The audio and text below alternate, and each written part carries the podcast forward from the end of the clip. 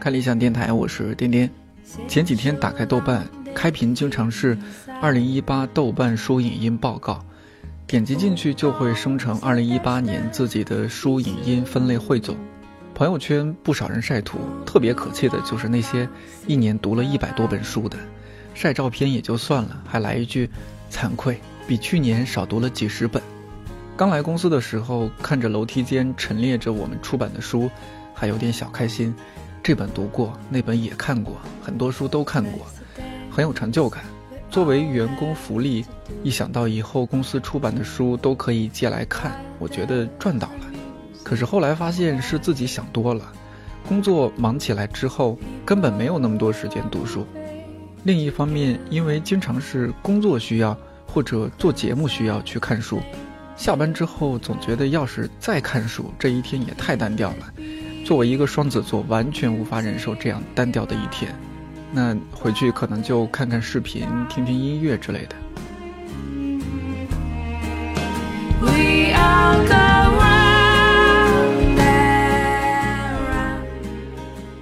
在这一点上，我很好奇理想国的编辑同事，因为看书是他们的主要工作，听起来很美好啊。看着书就把钱赚了，对于爱看书的人来说，可能是天下第一美差。但是当看书变成一种工作的时候，心态可能就会发生微妙的变化。对了，在这儿我先做个说明，因为后台常会有朋友来问我，一会儿说看理想的同事，一会儿说理想国的同事，到底谁是我的同事？他们确实都是我的同事。简单来讲，看理想诞生于理想国。理想国是一个出版品牌，比较知名的有出版过柴静的《看见》、龙应台的《目送》、木心、陈丹青、梁文道系列等等。二零一五年，我们在出版书的业务上开始尝试视频，才有了看理想系列视频、一千零一夜、局部、听说、圆桌派这些。之后又有了音频，还有其他实体的产品。话说回来。对于理想国的编辑同事，我很好奇，他们除了日常看书稿、做书，还有没有时间读其他自己感兴趣的书？另外，作为二零一九年的第一期节目，也希望他们推荐一下自己馆去年的得意之作。最近编辑们都很忙，因为一月中旬在北京会有一个图书订货会，很多书要争取在那个时间之前做出来。我花了三天时间，基本采访到了想要的素材。建议你听节目接下来这个部分的时候，拿一个小本本，或者直接在手机上记录一下那些节目中提到的，而你也刚好感兴趣的书。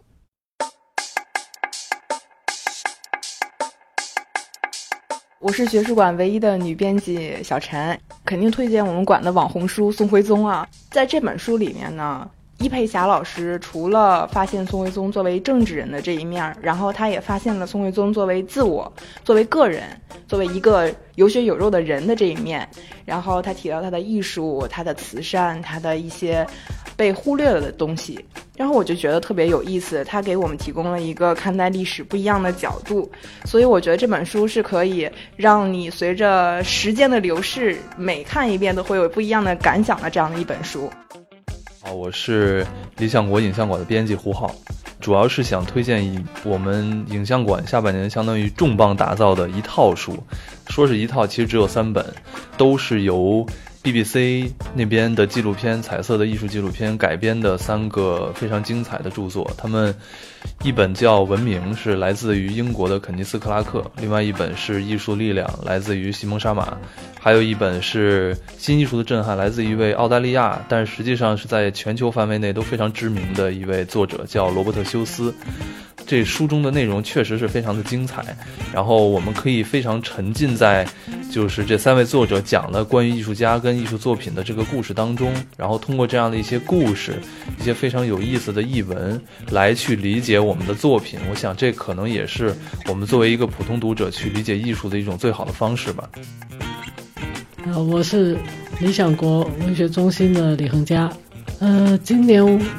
给外国文学这边编了。几本书，其中两本比较不那么厚的是克马克麦卡锡的《长路》跟《血色子午线》，以后麦卡锡的那个系列作品都会在理想国这里出版，还包括他以前从来没有出版过的四部小说。长路呢是有那个电影的，所以大家也可以去看一下电影，叫做《末日围图》。我是理想国知行馆的编辑雪峰，呃，行走江湖的混号是 E.G，大家可以注意一下我们的后雷口。二零一八年我们的嗯、所谓得意之作吧，基本都是在下半年，甚至在最后一个季度，这是非常符合拖延症的本色了。我非常想给大家介绍《打开一颗心》，是一个比新外科影视剧更传奇的纪实写作。作者是一个国际一流的心外科的手术大夫和人工辅助装置的专家，在各种飙血和命悬一线的情况里，让许多的病例能起死回生，真的是起死回生哦。呃，如果你不怕这种一脸血的剧情，那么这本书的罕见病例、心外科技术、紧张刺激的程度会包你大开眼界，夜不能寐。嗯，而且呢，宝贵的是这个内容全是真的，毫不编造。我还想推荐一本态度书，叫做《从早忙到晚》。呃，都市上班族的每日渡劫和永恒轮回，嗯，这是一个很有态度的副标题。它是专门为这个都市白领、写作白领、呃，独作社畜的呃人群打造的图文 RPG。就是它不单单是一本书哦，它是很好玩的，呃，而且里面有很微妙的槽点。呃，反正是涂到了我的心坎里。希望你看到它的时候呢，也能涂到你的心坎里，然后慨叹啊，这就是人生的真相啊。呃，这是一个集桌游、绘本、人生洞见、社交道具一身的跨界 fusion 小可爱，到手价低于三国杀。呃，只要你是呃不被地铁的拥塞掩盖住睥睨众生之眼的人的话，那么你就值得拥有它。我是理想国经典馆的编辑小静，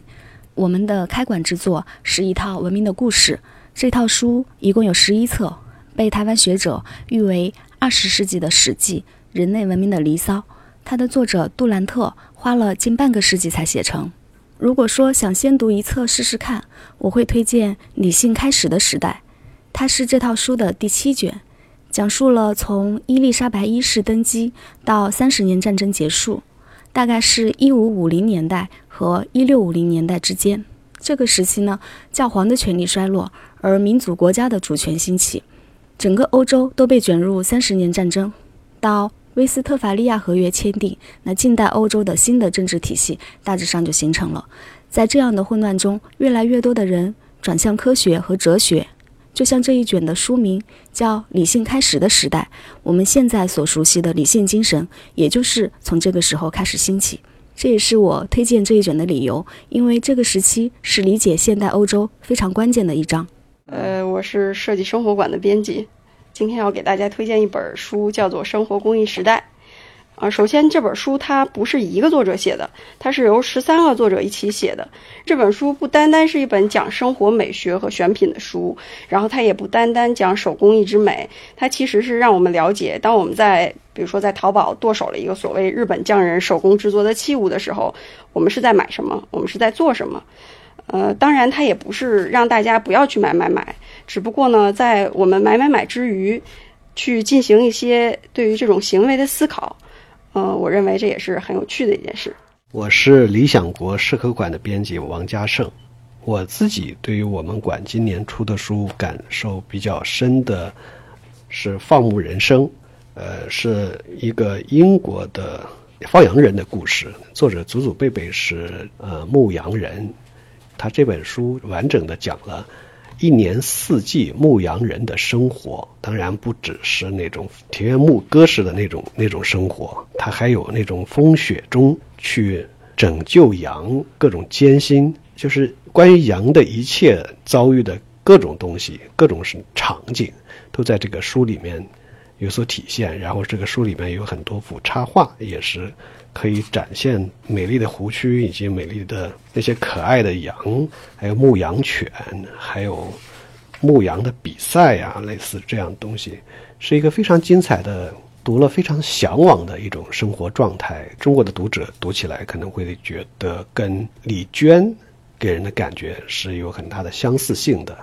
但是它当然不等同于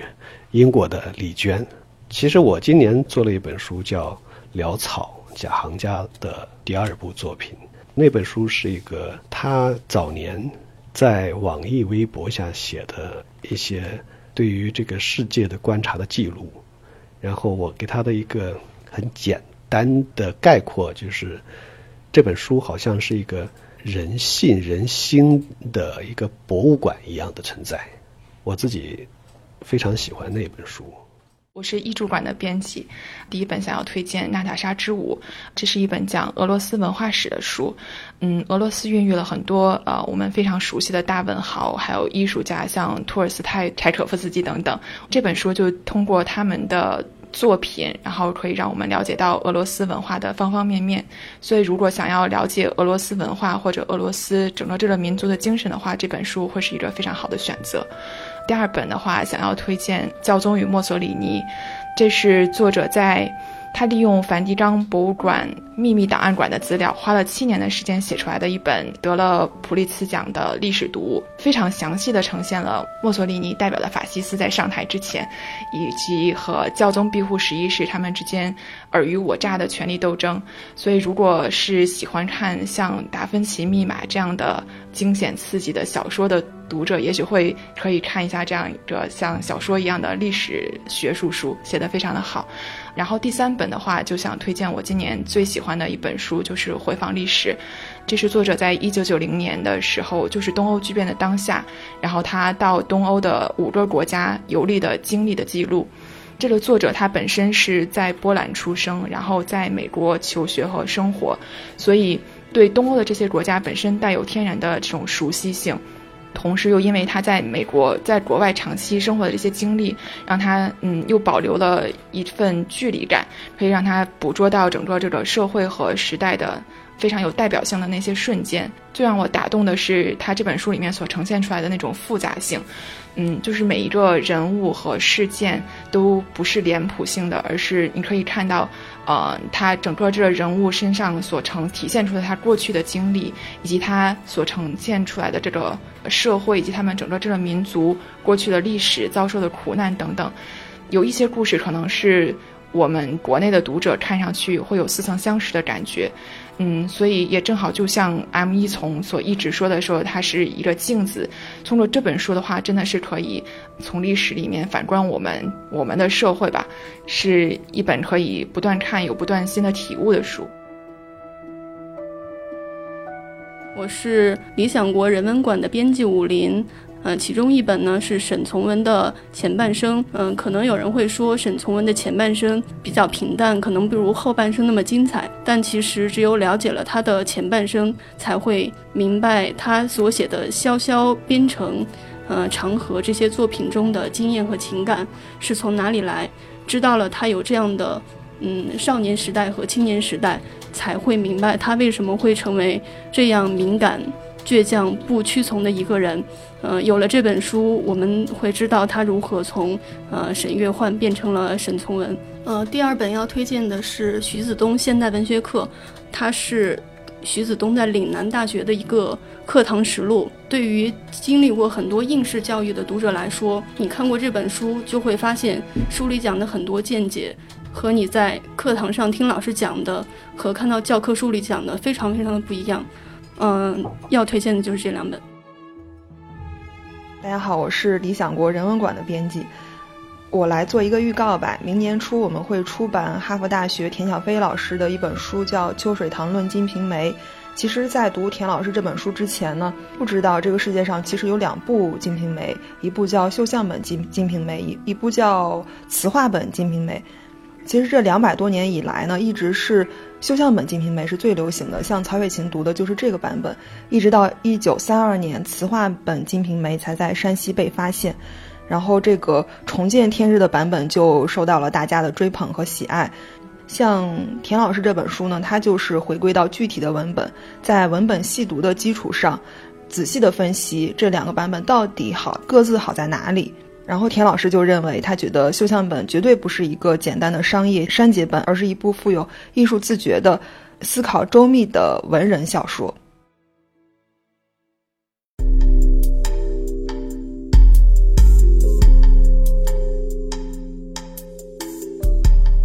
说实话，我的一些编辑同事更擅长在文字中发挥自己的特长，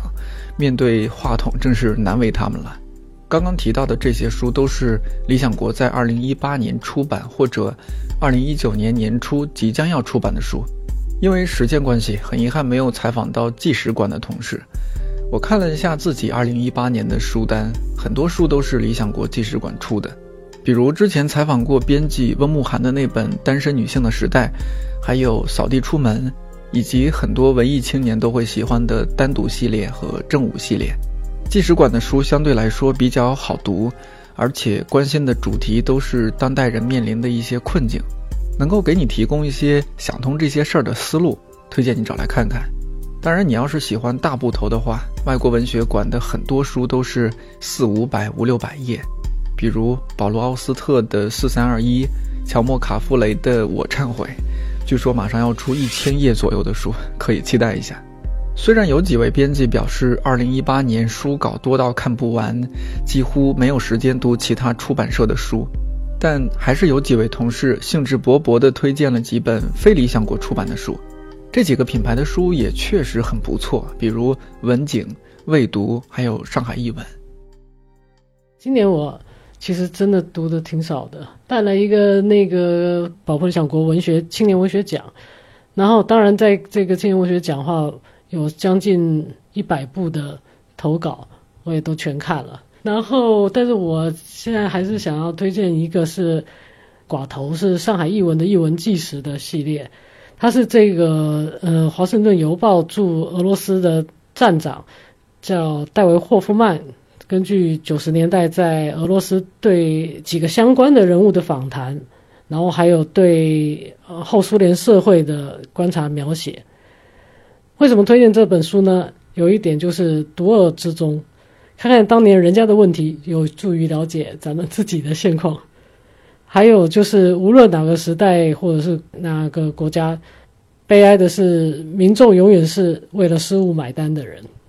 我个人会比较喜欢世纪文景出的《城中城》，副标题是“社会学家的街头发现”。这本书不是今年的新书，是二零一六年出的，但只不过我今年才看到。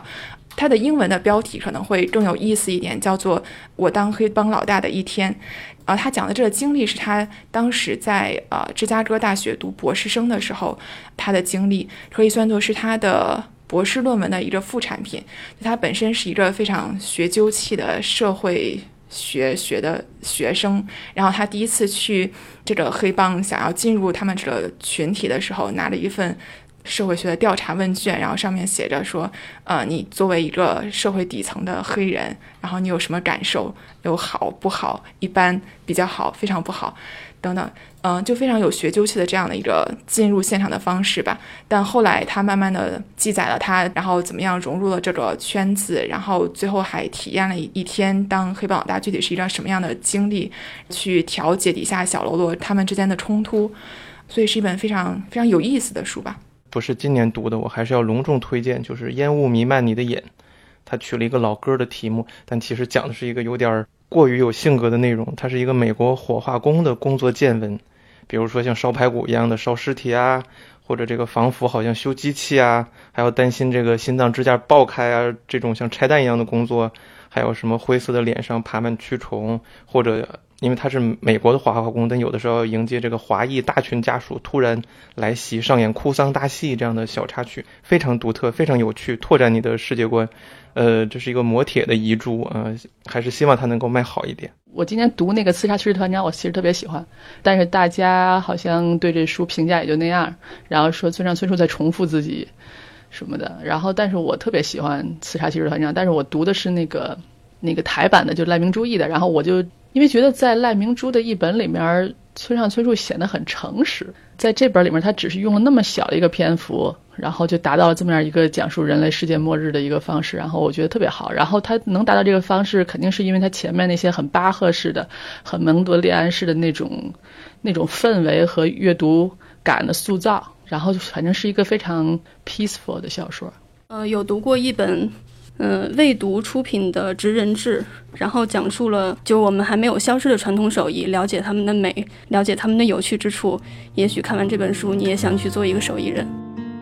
一八年读过的书是《想象的共同体》，本尼迪克特·安德森写的。那这本书有一个很核心的观点，就是它解释什么是民族。那什么是民族呢？像我，我生下来就是汉族，好像这是一个很理所当然的事情。可是仔细一想呢，又好像没有什么道理。那为什么是汉族？是因为我们都说汉语吗？还是什么别的原因？安德森在这本书中呢，就说他认为民族是一个想象的有限的政治共同体，就像宗教和王朝一样，也都是想象的虚构的。可是这样一种想象的共同体，为什么可以使数以百万计的人甘愿为他而死呢？为什么民族主义会引发这么狂热的感情？它的文化根源是什么？结合今年的很多事件，我想或许这本书也值得读一下。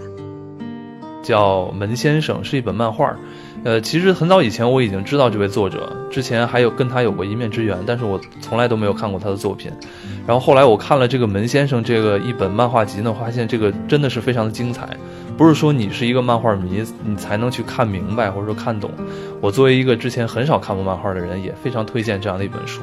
这个其实就是相当于用漫画的一种方式，让我们去理解当下的一种生活。它有它的批判性，有它的幽默，也有一种就让你觉得有一些小小的一种，呃，情绪上的一种波动。有的时候是开心的，有时候是失落的。所以我在读这个漫画的过程当中，会很被带入那样的一种氛围当中。我觉得这是一种很好的阅读体验。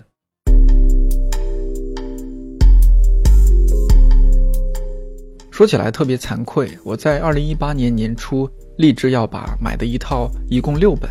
汪曾祺先生的书读完，结果一年下来只读完了其中的四本，所以二零一九年的读书目标就是完成二零一八年的目标。恒佳老师和胡浩分别和我说了一下他们预计在二零一九年要读的书，在节目里给他们立一个 flag，看二零一九年结束的时候他们有没有读完。呃，算是一个野心吧。我想读一本，其实也是理想国出的书，是奥斯特的新小说，叫《四三二一》。野心主要两方面，第一个是这个书确实是非常的厚，就是一个砖头体量的一个书；另外一个就是就是它，因为它是一个故事，一个小一本小说，所以其实还是需要，我觉得还是需要一个相对整块的时间才能去消化吧。呃，这本书其实最吸引我的点，可能说起来有点奇怪，是因为我发现里面有一个摄影师的角色。啊，我是影像馆，我在影像馆工作。当然，最主要的原因是因为我比较喜欢摄影，所以我特别希望看到像保罗斯特这样的一个小说家，他是怎么处理一个摄影师的角色的。所以这个算是我一个对于我个人来说一个小小的特殊的吸引我的地方吧。我还是讲我们要出的吧，值得期待的一本书是叫做《渺小医生》这本书呢，我们已经预告了两年，现在因为这个也是非常长，将近一千页吧。是这个作者叫柳原汉雅，他的英文名字叫 Little Life。那个洛杉矶时报的书评人他就说是成年后第一次让他读到哭的小说，大家敬请期待。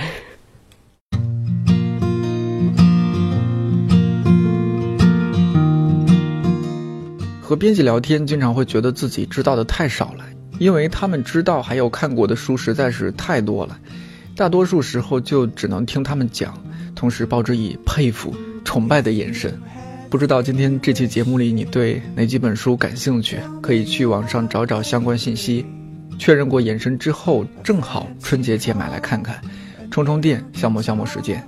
当然，不爱看书的朋友，我觉得也无所谓，不要觉得自己什么没文化或者文盲之类的。每个人和这个世界保持连接的方式都不一样，有的人是通过看书，有的人是看电影。有的人是看综艺，有的人是通过旅行，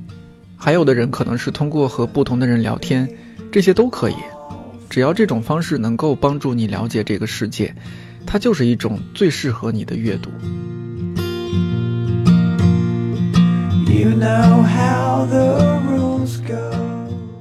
做这期节目的时候，我邮箱里面突然收到了同事发来的新书信息，我觉得它是我二零一九年最想读的一本书。书名是《做二休五，钱少事儿少的都市生活指南》，作者大原扁里刚刚步入了他在台北隐居生活的第八个年头。不多说了，我赶紧去网上膜拜一下这位大神。无论如何，新的一年还是要元气满满呀！看理想电台，我是颠颠，祝你早安、午安、晚安，我们下期再见。